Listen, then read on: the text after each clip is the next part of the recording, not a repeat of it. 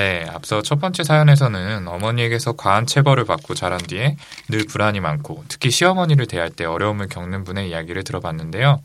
두 번째 사연에서도 어린 시절의 양육 방식이 어른이 된 지금까지 영향을 미치고 있는 사례에 대해서 이야기를 나눠보도록 하겠습니다. 이분 사연도 읽고 나서 참 안타까운 마음이 많이 들었었는데요. 이 사연은 우리의 우성 요정 허우성 허규영 선생님께 한번 부탁드려 볼게요. 저는 25살이고 심리학을 전공한 학생입니다. 저는 제가 어린아이를 싫어한다고만 생각을 해왔는데 아이처럼 행동하는 사람을 대할 때마다 화가 나는 것을 깨닫고 제가 어린아이 같은 행동을 싫어하는 것 같다는 생각이 들었어요. 아이처럼이 어떤 것이냐 하면은 다른 사람을 직설적으로 싫다고 표현하거나 좋아하는 것, 쉬운 것만 하려고 하거나 다른 사람을 배려하지 않는 행동을 하는 모습은 아이들이 많이 하는 행동이잖아요. 물론 이런 행동을 볼 때마다 화가 나더라도 그걸 겉으로 표현하진 않지만 화가 가시질 않아요.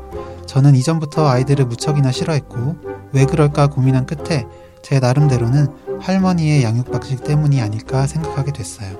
부모님은 제가 아주 어릴 때부터 맞벌이를 하셨고 할머니가 한 집에서 같이 살면서 저를 키워주셨습니다. 초등학교를 졸업할 때까지는 부모님보다는 할머니와 같이 자는 날이 많았어요. 할머니는 제가 생각하기에 자기애성 성격 장애 진단을 줄 수 있을 것 같은 분이세요. 할머니는 80대 중반이지만 고등학교까지 다니셨어요. 당시에는 굉장히 흔치 않았을 거라고 생각합니다. 할머니는 이것을 계속 강조하시면서 자기는 다른 노인들과 다르다. 젊을 때 예뻤다. 나는 잘나고 똑똑하다. 이런 말씀을 계속 하시고 가족들이 인정해주지 않으면 화를 내십니다. 뿐만 아니라 다른 노인분들과 수준이 맞지 않는다면서 동네에 친하게 지내는 할머니, 할아버지도 없고 노인정에 놀러 가지도 않으세요. 그러면서 저에게는 어렸을 때부터 차가운 말투로 못생기고 키도 작고 말랐다. 많이 뭐라고 하셨고 어린아이를 이해하거나 공감하지 못하고 자기중심적으로 혼내고 비난을 하곤 하셨습니다. 어린아이는 소근육이 발달하지 않아서 섬세한 것은 잘 못할 텐데 도구를 다룰 때 너무 세게 힘을 줘서 망가지거나 종이각에 담긴 음료를 세게 쥐어서 넘치게 만들며 혼나거나 이런 일을 흔했어요. 지금 제가 생각할 때는 올바르게 사용하거나 다루는 방법을 알려주는 게 좋은 것이지 저게 저렇게 혼날 일은 아니라고 생각하거든요. 그렇죠. 이거는 일부러 한 게 아니라면 이렇게 혼내는 건 아니죠. 네. 그런데 이제 화만 내시고 딱히 알려주신 적은 없어요.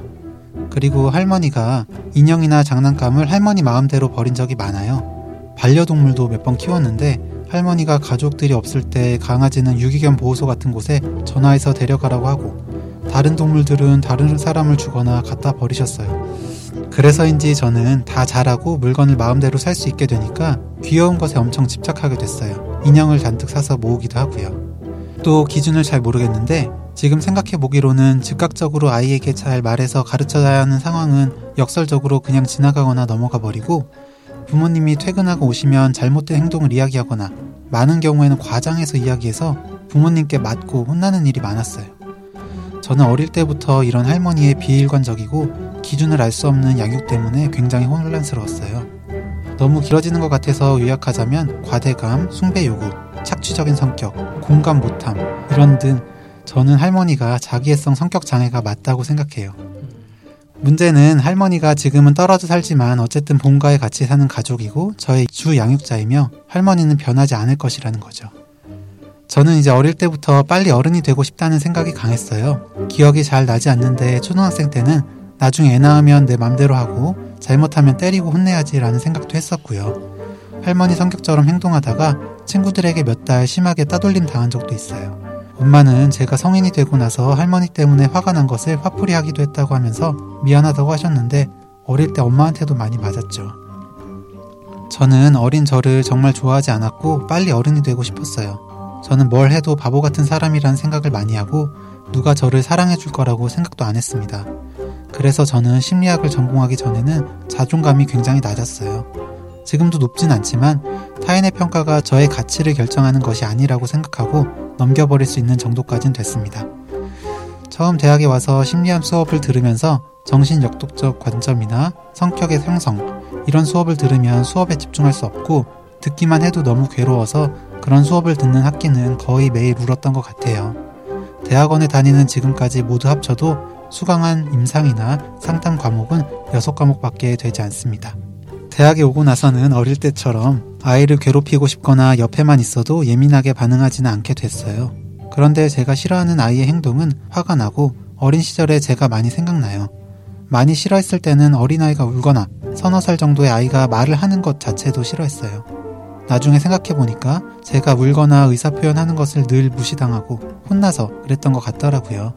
깨닫고 나니까 이런 건 많이 좋아지긴 했지만 이기적으로 굴거나 얕은 수를 써서 자기에게 유리하게 굴려고 하거나 말로 통제가 안 되거나 하면 정말 너무 화가 나요.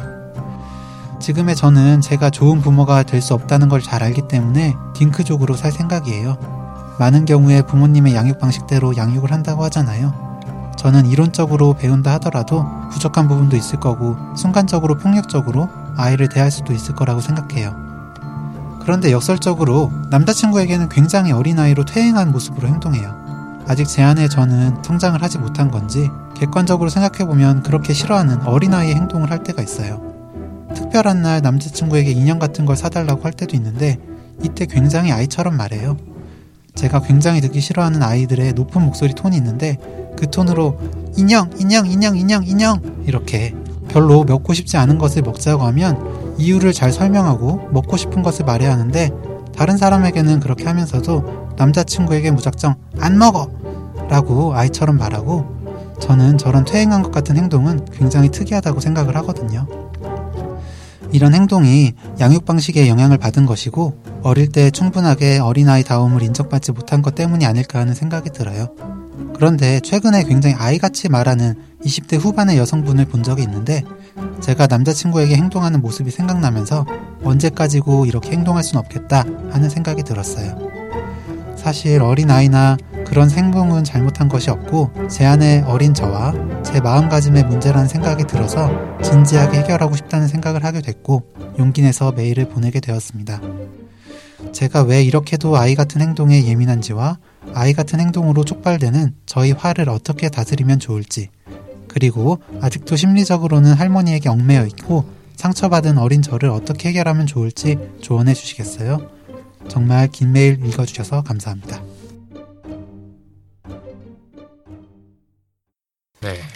이렇게 사연을 들어봤는데요. 할머니에게서 양육되면서 성장 과정에 다양한 상처를 반복적으로 받았고 어른이 된 지금까지 여러 가지 심리적인 어려움을 겪고 계신 분의 사연이었습니다. 자, 굉장히 긴 사연이었는데 이 사연 보고 다들 좀 어떤 생각들이 드셨어요?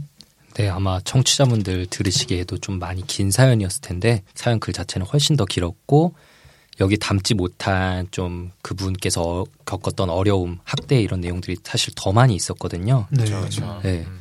워낙 어렸을 때부터 겪은 일이라 당연히 기억나는 부분이 이렇게 많지 않았는데도 불구하고 이렇게 긴 사연 그리고 헉 소리 나게 저희가 진짜 그런 반응을 보일 수밖에 없는 심한 경험을 많이 하셨다는 게 진짜 놀랍기도 했고 저희 마음도 많이 아팠고요.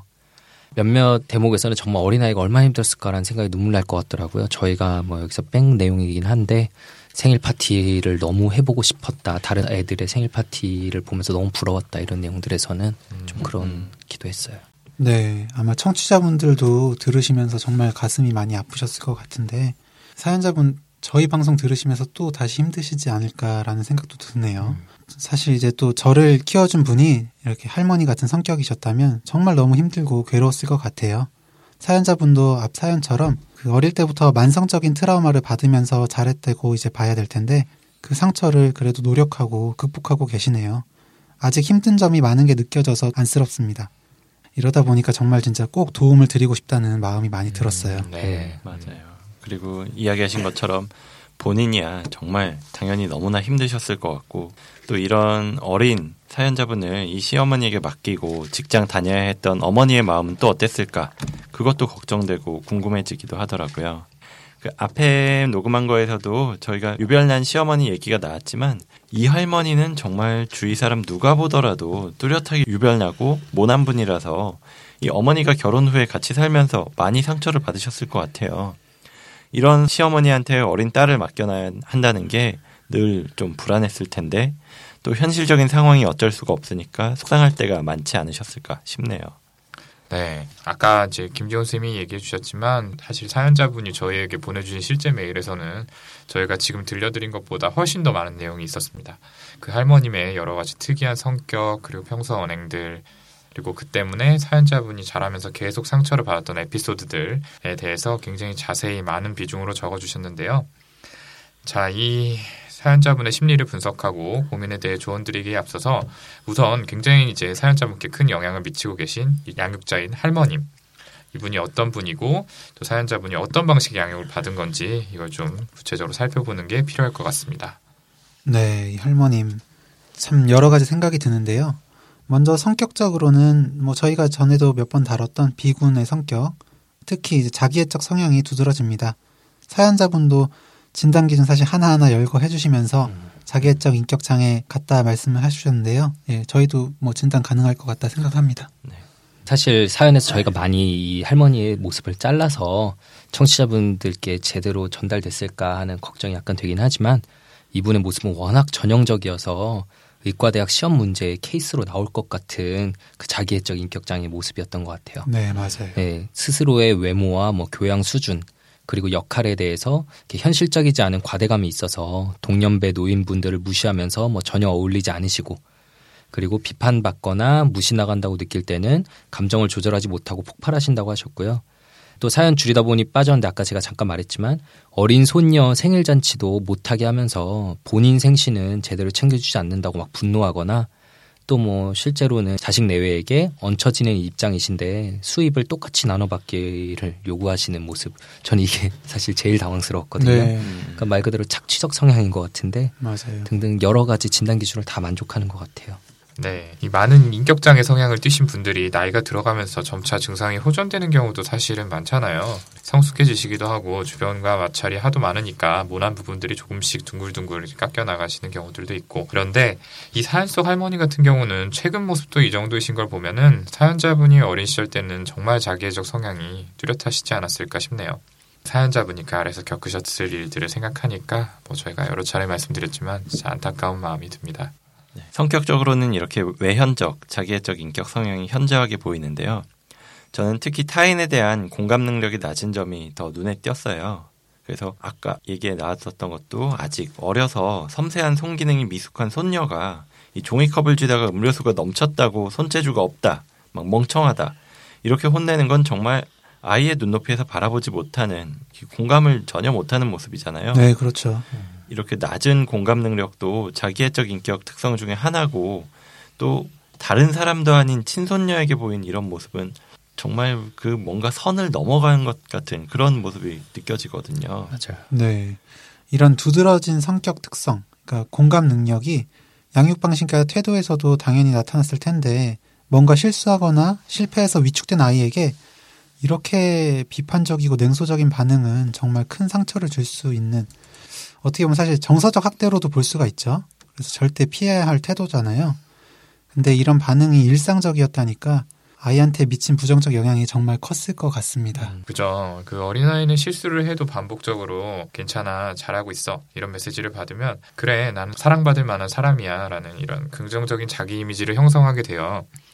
그렇게 발달 과정을 거치면서 건강한 자존감을 형성하게 되는데, 다른 사람도 아닌 이 주 양육자로부터 이런 식의 피드백을 반복적으로 받으면 아이는 매사에 위축되고 또 자신감 없는 모습을 보일 수밖에 없죠. 또 성인이 된 후에 어떤 어려움을 맞닥뜨릴 때도 어차피 난 안 될 거야. 이런 식으로 이제 낮은 자기 효능감을 가지게 돼서 좀 쉽게 좌절하게 되는 경우가 많습니다. 또 누가 너를 좋아하겠냐? 이런 말도 자주 들었다고 얘기를 해주셨잖아요. 네, 좀 심하죠. 네.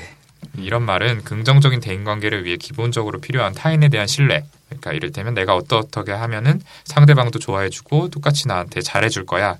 이런 식의 믿음을 가지기가 어렵게 만드는 부분이 있죠. 대체 어떻게 손녀한테 저런 말을 하실 수 있었을까라는 생각이 계속 네. 머릿속에 드는데 아, 이렇게 가혹한 모습으로 아이를 대하다가도 또 이제 막 본인 기분 좋을 때는 애정 표현을 하고 막 잘해주고 때로는 막 너무 현실 넘어선 정도로 이상화까지 했다고 이런 내용도 있었는데요. 이런 좀 비일관적인 태도를 보이셨으니까 또 이것대로 사실 건강하지가 못해요. 그런 건 아이가 혼란스러워질 수밖에 없죠. 뭐 네. 평소 같으면 이게 내가 혼날 타이밍이었는데 갑자기 막 또 잘해주고 이러면 어 내가 어떻게 해야 되는 거지? 라면서 정말 혼란스러워질 수밖에 없는 그렇죠. 거예요. 그러니까요. 네. 어떤 장단에 춤을 춰야 될지. 그리고 부모님이 아이를 위해서 애완견을 사줬는데 할머니가 그거를 막 갖다 버렸다, 뭐 유기견 그쪽에다 맡겨 버렸다. 이것도 되게 충격적이었어요. 아 진짜. 정말 이런 사연은 처음 들어봤는데 이 아이 입장에서는 마치 애완견 버려지는 거랑 똑같이 자기도 언제든지 버려질 수 있겠다 이런 생각이 들고 되게 불안하고 무섭고 공포스러웠을 것 같거든요. 네, 그렇죠. 또 그 일뿐만이 아니고 저희가 사연을 줄이던 중에 이제 한글을 모른다고 유치원을 그만두게 하고 또 학원에 보내셨다는 얘기도 있었거든요. 이렇게 아이에게 중요한 사안에 대해서 일방적인 결정을 하고 거기에 안 따르면 이제 즉각적인 분노, 폭언을 또 자주 하셨다고 하는데 아이가 이런 걸 보면서 자기도 모르게 그걸 따라하는 이제 모델링을 하고 그걸 친구 관계에서 되풀이해서 또 친구 관계도 잘 안 되고 이제 고립되고 그럴 음. 수도 있죠. 음, 네, 그렇죠. 음. 네. 아이 앞에서 이제 찬물도 못 마신다 이런 말이 있을 정도로 아이는 비판적 사고를 하지 못하고 어른의 행동을 따라하는 경우가 많은데요. 실제로 어, 사연자분도 어릴 때 친구들 사이에서 본인이 그런 식의 행동을 몇 차례 했던 걸 기억하시네요. 네. 그리고 뭐 사연에는 자세히 언급이 안 된 부분이긴 한데 할머니가 이렇게 하시니까 부모님께서라도 아이가 상처받은 상황을 인지했을 때 아이 입장에서 좀 공감해주고 이렇게 교정적인 경험을 하게 해주면 좋았을 텐데 따뜻하게 좀 안아주시고 이분은 그렇지 못하고 오히려 좀 이중으로 상처를 받은 일이 많지 않았나 싶어요. 네. 할머니가 뒤늦게 말을 전해서 아빠한테 맞은 일도 있다고 하는데 사실 할머니 이분 할머니 성격을 보면 이미 충분히 혼냈을 것 같은데 그러니까요. 그거를 또 이중으로 혼났으면은 아 대체 아이가 어떤 잘못을 했길래 뒤늦게 체벌을 이렇게 또 했을까요? 뭐 진짜 잘 이해가 안 가는데 부모님이 할머님에게 육아를 전적으로 부탁드린 상황에서 좀 역학 관계가 아무래도 좀 눈치 보일 수밖에 없을 거 아니에요. 할머니 편을 네. 좀 드려야 되는 그렇죠. 네. 그런 영향이 분명히 있었을 거란 생각도 좀 들고요. 네. 음. 얘기 많이 했지만 이거 일일이 다 이야기를 하자면 너무 길어질 정도로 힘든 경험들을 많이 겪으셨는데요. 좀 정리를 해보자면 이 사연자분은 주 양육장인 할머니로부터 굉장히 비공감적이고 감정적이고 또 일관적이지 못한 그런 식의 양육을 받았다라고 얘기를 해볼 수 있을 것 같아요.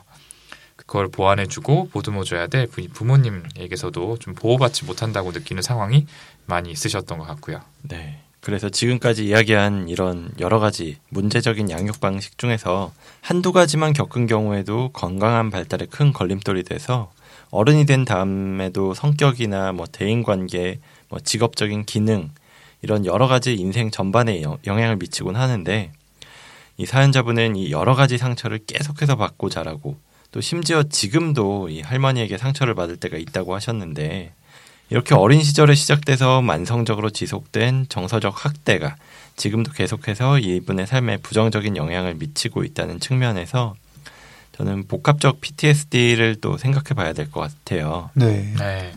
이 복합적 PTSD는 이제 앞 방송을 들으셨던 분이라면은 저희가 간단히 짚고 넘어갔던 게 아마 기억나실 텐데요. 뭐 정신분석뿐만 아니라 저희 소아정신의학 분야에도 한 획을 그으신 윤희 선생님께서 좀 설명해 주시죠. 뭐 제가 할 수도 있지만 PTSD를 전공하시고 PTSD에 대해서 정말 조예가 깊으신 정우성 선생님께 좀 부탁드려 볼게요. 저요? 이제 자동으로 나오시네요. 그쵸. 뭐 허우성도 아니고 정우성이라고 불렀는데 반응이 바로 나오네요. 네. 어, 그동안 그렇게 부르는 거 되게 싫어하는 것처럼 말하더니 그렇게 연기했잖아요, 네. 진짜. 웃으면서 저요라고 하셨는데 저희 죽여버리고 싶다 그러고 네. 영혼 없는. 안 그래도 친구들이 이 뭐 겉으로는 막 싫어하는 것처럼 하면서 속으로는 이제 호우하는 그 짤 있잖아요. 그거 보여주면서 이게 너네 지금. 어, 네 마음이 이렇지 않냐라고 했었는데 네, 뭐 그 정도로 제가 전공을 한 건 아니지만 예. 또 한번 설명을 드려 보겠습니다. 사실 이제 앞에서 사연에서도 이제 설명을 드렸었던 내용이긴 한데요. 일단 PTSD부터 다시 설명을 드리면 우리나라 말로 외상 후 스트레스 장애잖아요.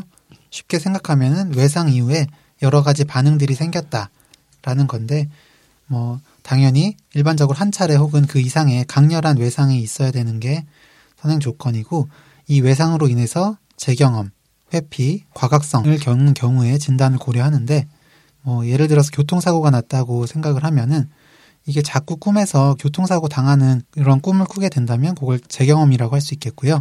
차를 이제 못 타게 되고 하는 걸 이제 회피, 깜짝깜짝 놀라고 식은땀을 흘리는 등의 이제 과각성 이런 증상이 있으면 PTSD를 진단할 수 있게 됩니다. 그런데 유아기부터 반복적으로 계속해서 신체적 혹은 정신적인 학대, 이런 잘못된 양육을 받은 경우에는 이런 전형적인 증상뿐만 아니라 성장 단계에 따라서 굉장히 다양한 양상의 문제를 초래합니다. 많은 소아 정신의학 의사들이 이게 기존의 PTSD와는 그 원인이나 양상이 다르다. 그래서 복합적 PTSD라는 별개의 개념을 제안했는데 아직 이제 DSM-5에는 포함이 되지 않았지만 널리 받아들여지고 있습니다. 저도 이제 앞선 사연에 이어서 이번 케이스도 복합적 PTSD의 가능성이 좀 높겠다 생각을 했었어요. 처음 사연을 받았을 때. 청취자분들께 저희가 앞선 사연에서 설명을 드렸지만 그럼에도 이렇게 흔히들 헷갈리실 수 있는 게 PTSD라고 하면은 생명의 위협을 느낄 정도의 트라우마를 겪어야 생기는 건데 이렇게 아이가 엄청 심하게 맞았던 것도 아니고 뭐 이 정도 가지고 PTSD라고 할 수 있냐라는 질문을 흔히들 머릿속에 떠올리실 수 있거든요. 근데 중요한 부분이 아까 이렇게 규영이가 얘기했듯이 신체적 학대뿐만 아니라 정서적 학대에 의해서도 발생할 수 있고요. 어린 아이들은 또 받아들이는 게 다르니까. 그리고 오랜 기간에 걸쳐서 학대를 받으면서 이렇게 생긴 작은 트라우마들이 수없이 쌓이고 쌓이면서 발생하게 되는 거죠. 한 번에 큰 사건으로 생기는 기존의 PTSD 개념과는 좀 다른 거라고 생각하시면 되겠습니다. 네, 좋습니다. 이제 지금까지 이제 할머니에게 굉장히 좀 가혹한 방식의 양육을 받아온 사연자분의 사연하고 좀 이런 사연자분이 보이는 증상들이 컴플렉스 PTSD에 가깝다라는 식의 이야기를 저희가 좀 드려봤는데요. 워낙 좀 사연이 길고 나눌 이야기가 많다 보니까 조금 방송 분량이 늘어나는 것 같아서 여기서 한번 끊고 저희는 2부에 이어서 또 이분의 사연을 가지고 말씀드리도록 하겠습니다. 예, 곧이어 이어지니까 바로 들어주세요.